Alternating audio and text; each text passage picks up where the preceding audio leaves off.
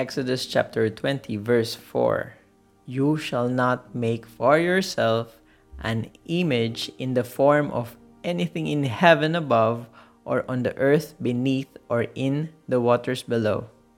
We are going to talk about what this verse means according to J.I. Packer and how it will affect our way of worshiping God.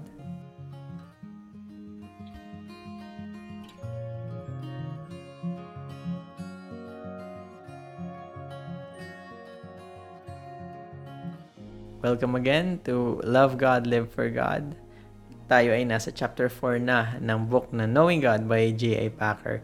And I just have to say, I'm very proud kung nasaan na tayo kasi nasa chapter 4 na tayo. I encourage everyone na talagang paglaban yung time natin in reading books and reading the Bible. So ngayon, nasa chapter 4 na tayo. Ang title ng chapter 4 ay The Only True God. So, yung buong chapter na yun, it revolves around the verse that I said a while ago. So sige, balikan ko yung verse na yun. Exodus chapter 20 verse 4.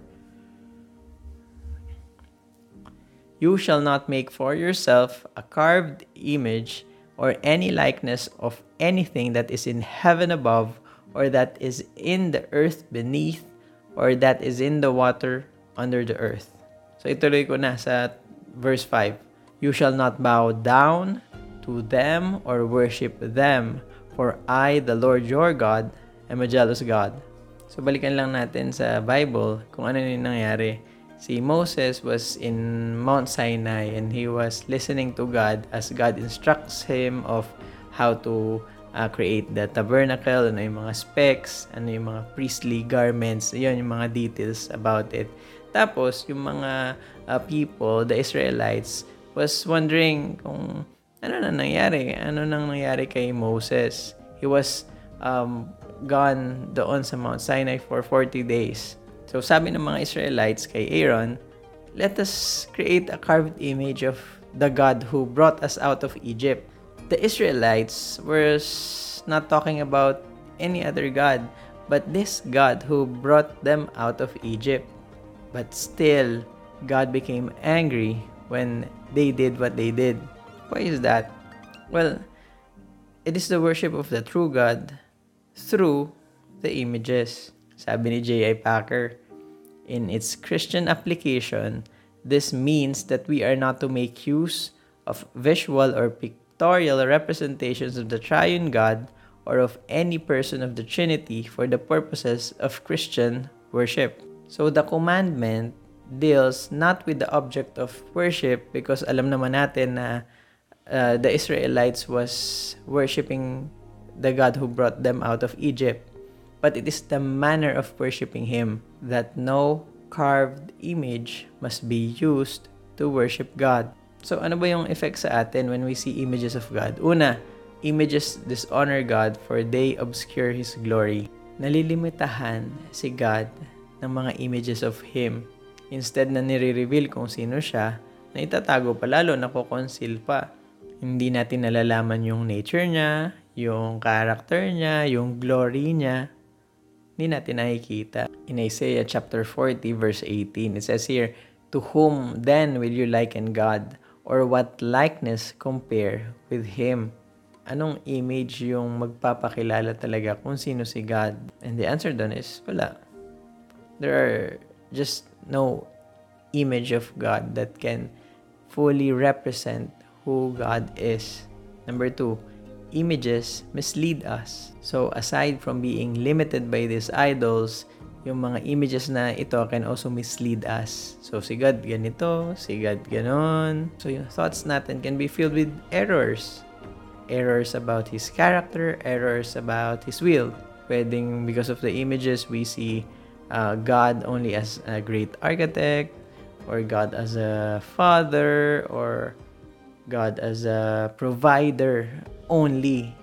Pero it does not tell the wholeness of God. And because of this, we might create a God who is not really God, thus an idol. And ultimately naman, we cannot fully comprehend who God is. So, idagdag ko ulit dito yung sinabi pa ni J.A. Packer to follow the imagination of one's heart in the realm of theology is the way to remain ignorant of God and to become an idol worshiper. The idol in this case being a false mental image of God made by one's own speculation and imagination.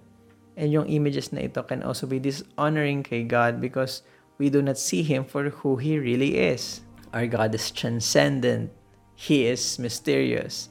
And um, He is beyond the capability of our minds. And kapag ganon, if we think of Him that way, then it will humble us. It will bring us into humility. And dahil nga hindi natin talaga siya makikilala unless He introduces and He gives His knowledge of Himself to us, we will also depend on Him to know Him more. And on our part, we try our best also to know Him more. Here are some verses that describe who God is in Isaiah chapter 55, verse 8 to 9. For my thoughts are not your thoughts, neither are your ways my ways, declares the Lord. For as the heavens are higher than the earth, so are my ways higher than your ways, and my thoughts than your thoughts. Also in Romans chapter 11 verses 33 to 34, let me read them to you. Oh the depth of the riches and wisdom and knowledge of God, how unsearchable are his judgments and how inscrutable his ways. For who has known the mind of the Lord, or who has been his counselor? We cannot know him until he first speaks to us and tells us about himself. Ang maganda dito, He has indeed spoken. He has sent His word through the apostles and through the prophets. Number two, He has spoken in the words and works of His Son. Number three, through revelation, through the scripture, through the Bible. At doon natin makikilala kung sino siya, the true notion of God.